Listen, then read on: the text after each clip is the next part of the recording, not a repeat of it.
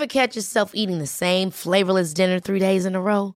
Dreaming of something better? Well, HelloFresh is your guilt-free dream come true, baby. It's me, Keke Palmer. Let's wake up those taste buds with hot, juicy pecan-crusted chicken or garlic butter shrimp scampi. Mm. Hello Fresh. Stop dreaming of all the delicious possibilities and dig in at HelloFresh.com. Let's get this dinner party started. Hey, I'm Ryan Reynolds. At Mint Mobile, we like to do the opposite of what Big Wireless does. They charge you a lot, we charge you a little. So naturally, when they announced they'd be raising their prices due to inflation, we decided to deflate our prices due to not hating you.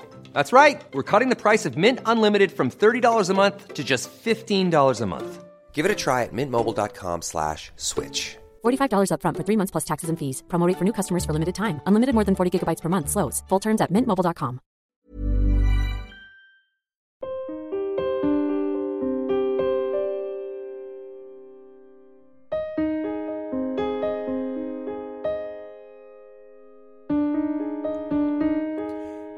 Hello and welcome to Secure the Insecure, the podcast where I say it's okay to not be okay. I'm Johnny Seifert, and every week I'm joined by one very special guest.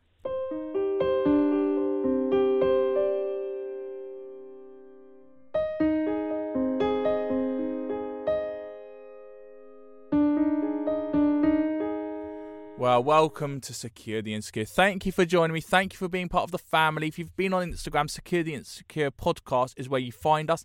That is where I'm putting teasers up of all the old episodes and a nice inspirational quote each week.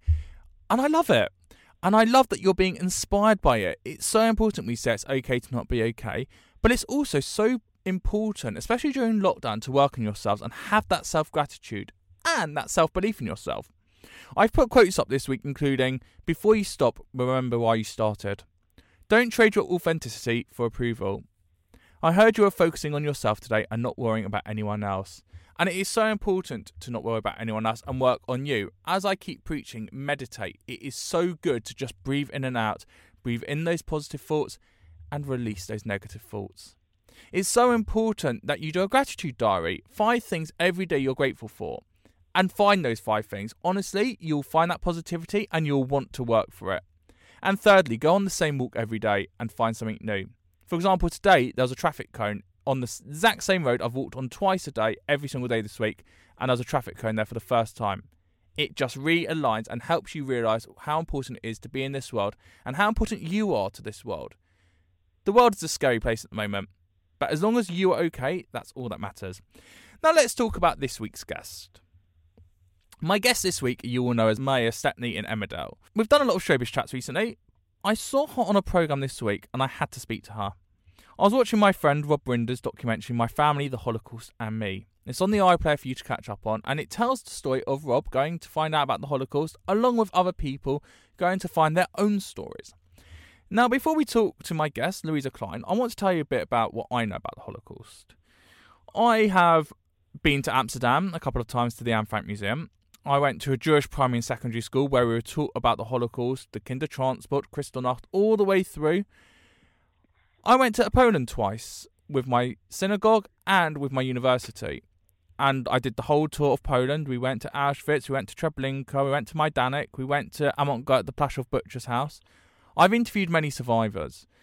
And I made a documentary about it. It won a couple of Radio Award nominations. It's called The Holocaust and Me. You can see it on YouTube. But I never really understood the Holocaust. I never had family that was part of it. Yes, I've interviewed survivors, but it was more like I'm making a documentary. And it was only until I read my friend Heather Morris's book, The Tattooist of Auschwitz, that I really started to understand what happened in Auschwitz in that time. Louisa joins me, who went to find out her own Holocaust journey, to find out about her great aunt Els. Hello, Louisa. Hello, Johnny. Your story and just you being on Rob's documentary, My Family, the Holocaust, and Me, was so inspiring and powerful. How did you find doing it? Oh, thank you. Um, it was an extraordinary experience. It was a true gift. I, I feel that we were given this opportunity to go and discover more about our mum and our grandma and grandfather and great aunt. It was a sort of shadow in our whole childhood, in our whole family, that we that was never really spoken about. That was just known, and it was a sort of situation where the opportunity came up for us to be involved in the program, and I think my mum, who never has spoken about her childhood and her stories, um, we we sort of begged her in a way to, to, to, to get involved because we wanted these stories to be told. We wanted our children to know about them, and we wanted the stories never to be forgotten. Because as time goes by, the survivors dwindle, and there are stories that get forgotten. And we always knew that we had this sort of dark, terribly sad tragedy of our great aunt, but we knew nothing no details really, and we had very few photos. We really knew nothing about my grandparents' involvement during the war, and we knew very little about mum, what had happened to our mum. So suddenly being given this this chance to go on this journey and have the top top experts in their field come and talk to us and show us documents and photographs and information, and actually subsequently since the program's been out, we um, I've had messages from people who either have had similar experiences that their parents were in the same concentration camp at the same time, by and have stories. I've had a, a, an email from somebody who says that their mother wrote down her memories. Her mother's no longer alive, but in those memories, the documentation is mention of my and so you know it connects stories and people. It connects the next generation. That's amazing that yeah. people have actually connected it to you, and it really brings it alive that they were all it in this really together. Does. And that these, it, one thing that really struck me on this journey was we there, there was quite a lot of it that ended up not being shown in the final edit. Um, we, my sister and I went on a far longer journey. We we went to places where our mum was hidden. We went to where my grandfather was hidden. Um, and at the beginning, we, you know, we learned about my mum who had been given away to a different family and how this family had saved her life, and subsequently the reason why my sister and I are alive. We then heard, we then went to meet a man who had saved my grandfather's life by providing hiding places and fake documents. And then when we had grandmother's story about how she had become part of the resistance and had helped other people, I suddenly started thinking, I wonder if there are descendants of these American soldiers that my grandmother helped who are now alive because of my grandmother. Because I feel very passionately that I am only alive because of the kindness and bravery of other people. And suddenly, you know, it does, it opens the world up to you. To, to you know, I, I suddenly feel like I've got so much more to research. I've got so much more to discover. I think the more that you start finding out information, just the more you want to find out, isn't it? It's really interesting you say that, and it's almost giving you this new lease of life, this new role. Yes, you are an amazing actress, and you've had some amazing storylines on Emmerdale, for example, and Holby City yeah. before that. But this is your real life. This is you finding yeah. about your story, and also, as you said at the top, educating other people so that the Holocaust does not happen again. Exactly. You know, it's it's funny because we grew up in a world where certainly a lot of people, you know, as we were talking about earlier, you know, a sort of slightly insular Jewish world of, of a Jewish community, not insular, community that we stick together. And for us, it's very much part of our narrative, of our history. I've been so lucky in my career where I've worked all over the place with all different types of people and people from all different walks of life. Some people who who've never encountered Jewish people before. People who who would sort of turn around. I remember one gorgeous girl saying to me, "Oh, I've never met a Jew before," and I sort of looked at her and I said, "Yeah, you have." And she looked at me and she went, "Are you a Jew?" And, um, and, and it was she didn't mean it in any way derogatory. It it was entirely like, "Wow, I didn't know like that that's what Jews look like or whatever. I don't. I, I, it was. And and as well, you know, I've had messages of going, "Gosh, why has it taken me 50 years to realise this is what the Holocaust was about?"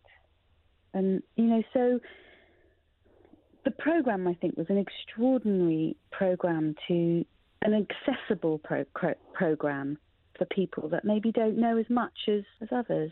I don't come from that world. I didn't grow up. I didn't go to Jewish school. I had no Jewish education growing up, and that was entirely the choice of my mother, really, um, who was adamant that she didn't want us to feel different. So we, the the most Jewish thing about me was my very curly hair that was different to everybody else's in my class.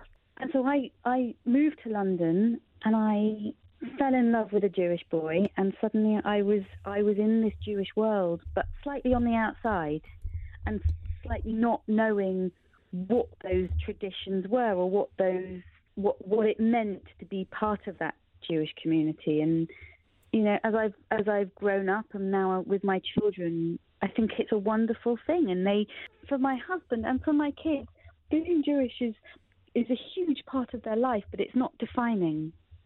Whereas for me, it was always something. I suppose it was always I knew what I wasn't. I just never really knew what I was. It's very interesting you say that. When I went to university, I went to Birmingham, and Yeah. my first year, I thought, great, I've been at Jewish schools all the way through. I'm at last away from having to be in the bubble. I'm at Birmingham City, so I'm not. Mm. I- I'm in Birmingham, but I'm not in the bubble still. I'm kind of away from it. And I thought, this hmm. is brilliant. I've got this freedom. I, ha- I can get non kosher meat for the first time. Amazing.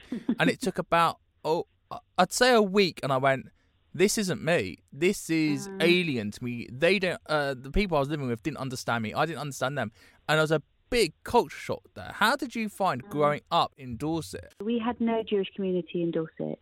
There were a few other Jewish kids that we'd known from primary school. As I say, my mum was quite adamant that she didn't want us to feel different.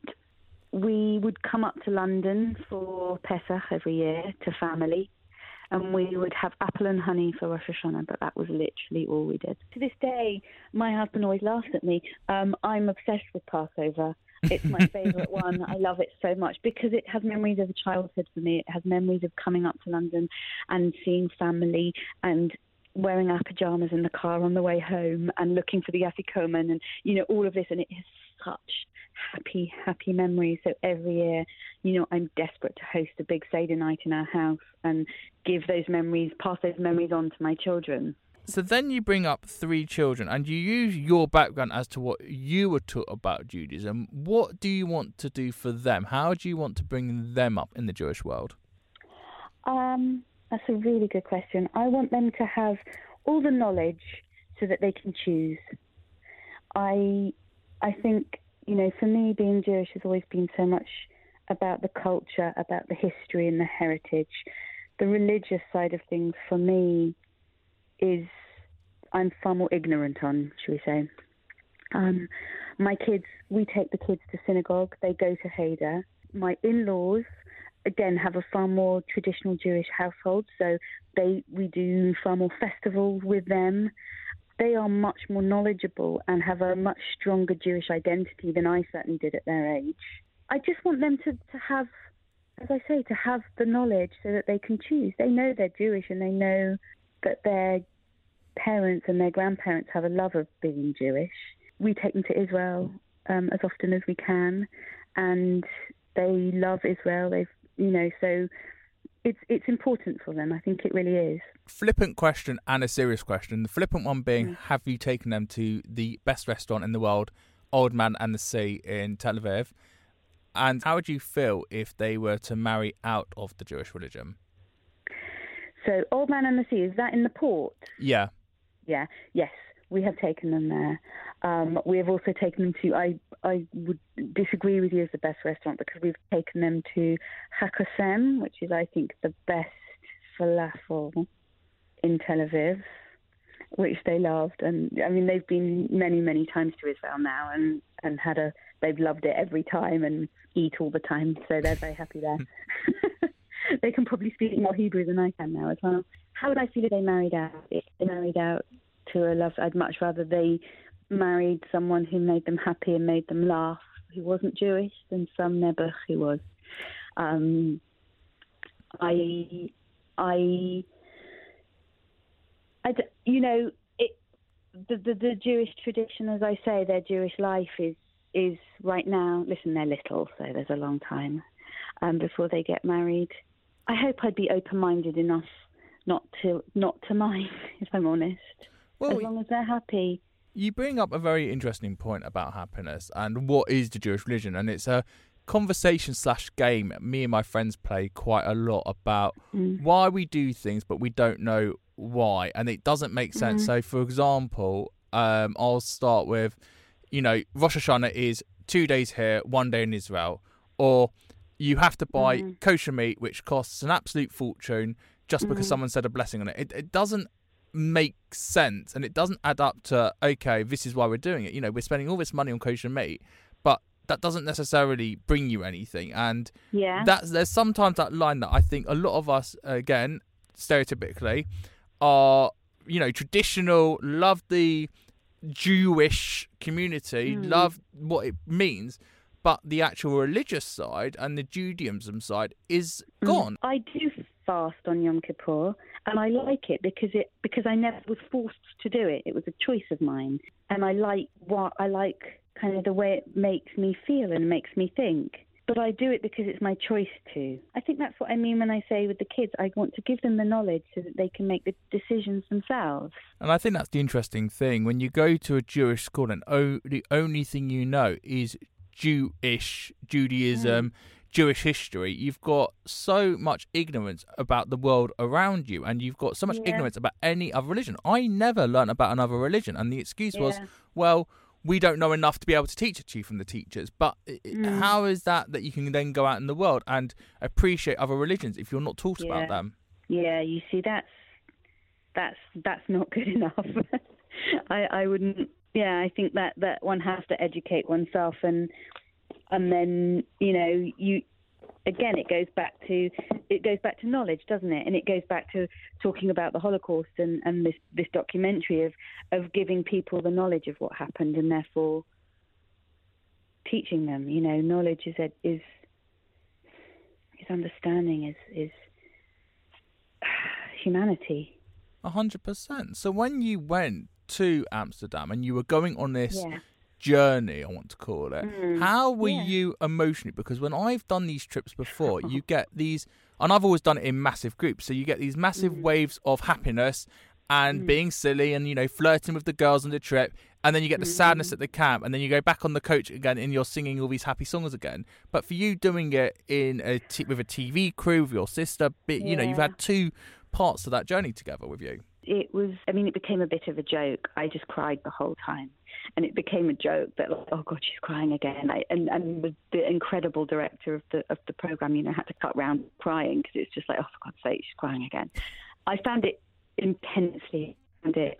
I'm a very kind of visual person. I think I found it. There was places where we went where I thought this is the same view. This is the same view my grandpa saw from his tiny little hiding room. Same trees. The trees might be a bit bigger now, but it's the same trees. And and I found that so emotional. It was the we went to a house.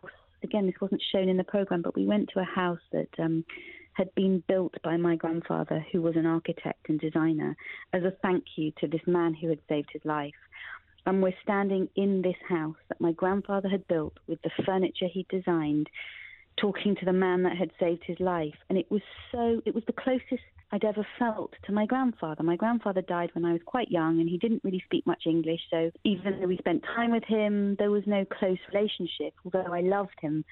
So it, it was immensely emotional.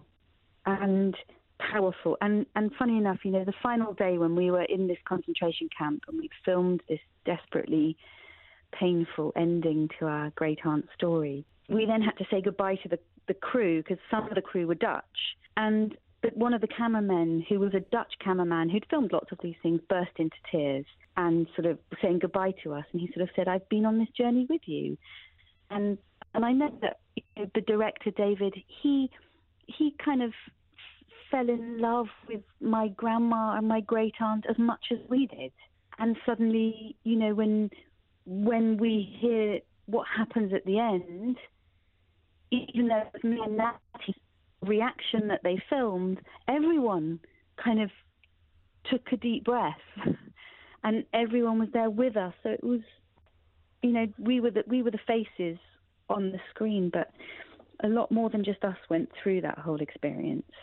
Well, there was the most amazing scene in the first episode where you meet a gentleman whose grandfather knew your great aunt Else, and when we're uh, talking about when she was a famous dancer and that he had danced with her, and I Yeah. thought, Yeah. okay, it's TV, so obviously they've managed to, you know, find someone. They've got lots of researchers, but the power of that, of just that connection, you're standing with someone and he's talking to you, and suddenly he tells you that, and that Yeah. pa- picture from the newspaper just came, and I cried. I, I'll be honest with you, So I cried. You know, he had this whole album of photographs and documents about our great aunt, and he was leafing through them and he was going through it all with us.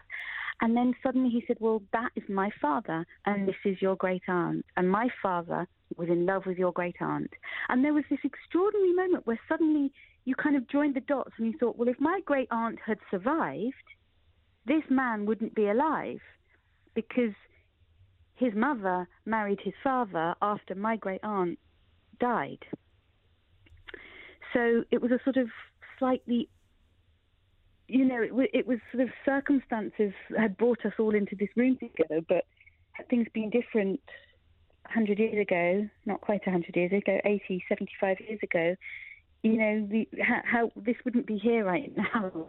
Um, and he had all these photographs and stories, and again, something that wasn't wasn't in the final edit was the piece of music that had been composed especially for her, but had never ever been played, and um, they played it for us. So the first time, and there's something about music, there's something, you know, my sister is a musician, my great aunt as a dancer, suddenly hearing this music that had been written out of true love for her was being played by a pianist, and we were hearing it. It it it was extraordinary. I mean, I sobbed, absolutely sobbed. Louisa, what does your great aunt Else mean to you now that you've discovered a bit more of her journey into the world? Oh, such a lovely question. She means so much because she she died when she was my age, which I again I found extremely emotional and very poignant.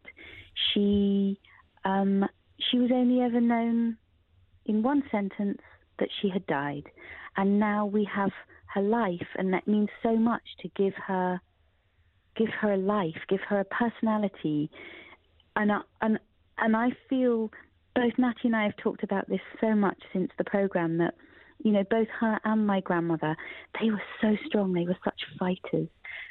There's so often this feeling about the Holocaust that everyone was a victim, and of course the end is tragic. And whether you know, for my great aunt Els who who died, and for my grandma who, even though she survived, it destroyed her life. It totally destroyed her life. Um, they weren't victims as such. They they were these incredible fighters. And I think I feel very passionately that my great aunt Else, who didn't have children, that at the end of the line stopped with her. That that you know, both Natty and I am, are, are creative. Both Natty and I uh, are artists, and that side of the family, they were all artists.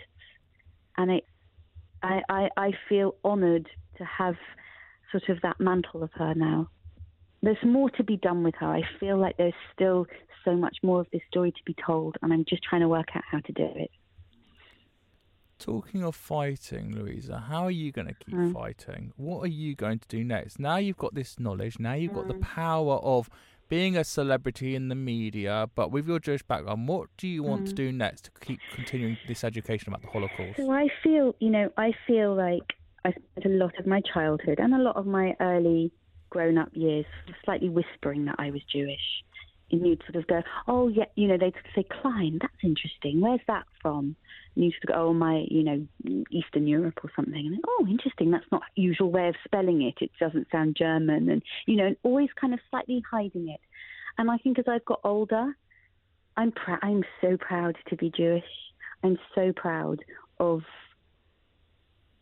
of where I've come from, and I don't look particularly Jewish. You know, blonde hair and blue eyes. I, I I can pass as not Jewish. So people are often surprised when they find out I am Jewish. Um, I think that you know I suddenly being given this profile as such from from working on a on a job that is extremely popular. You do get obviously a a more public profile. I I don't want to pretend to be anything I'm not. And I do talk about being Jewish, and I don't hide that. I talk about going to Israel because I'm a very staunch Zionist. Um, I I talk about the charities that I support, like the Holocaust Educational Trust, um, which I think is an extraordinary charity that brings survivors into schools and keeps their stories alive. And I think that, you know, our, our, uh, Tracy Ann is a good friend of mine and has been for many, many years.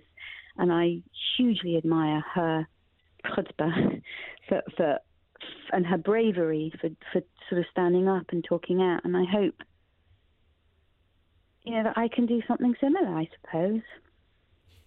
Well, your journey starts today, Louisa. Speaking on this podcast opening, I can't thank you enough for being so Oh, candid and giving me your time. I really, Thank really appreciate asking me it. to do it. No, it's a real pleasure. It's really lovely to talk to you.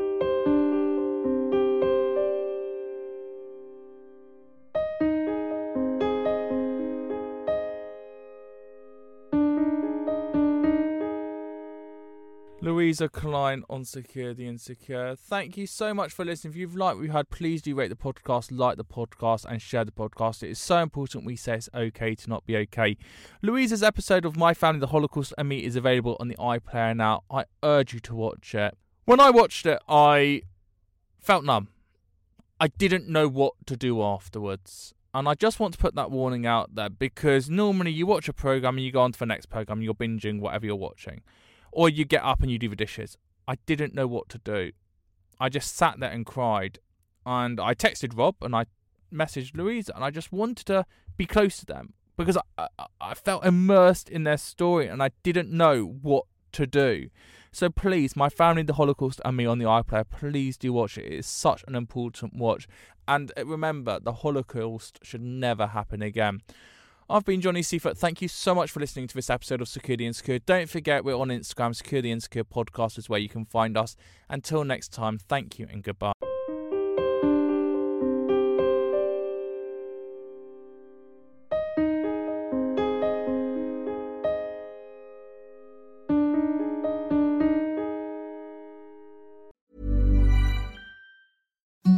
Imagine the softest sheets you've ever felt. Now imagine them getting even softer over time. That's what you'll feel with Boll and Branch's organic cotton sheets. In a recent customer survey, 96% replied that Bowl and Branch sheets get softer with every wash. Start getting your best night's sleep in these sheets that get softer and softer for years to come. Try their sheets with a 30-night guarantee. Plus, get 15% off your first order at bollandbranch.com. Code BUTTERY. Exclusions apply. See site for details.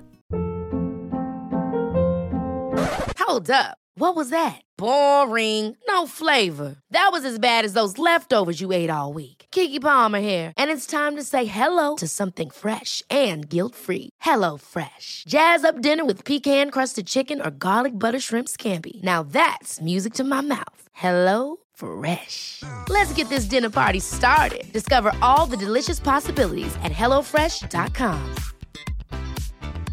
Even when we're on a budget, we still deserve nice things. Quince is a place to scoop up stunning high-end goods for 50 to 80% less than similar brands. They have buttery soft cashmere sweaters starting at $50, luxurious Italian leather bags, and so much more.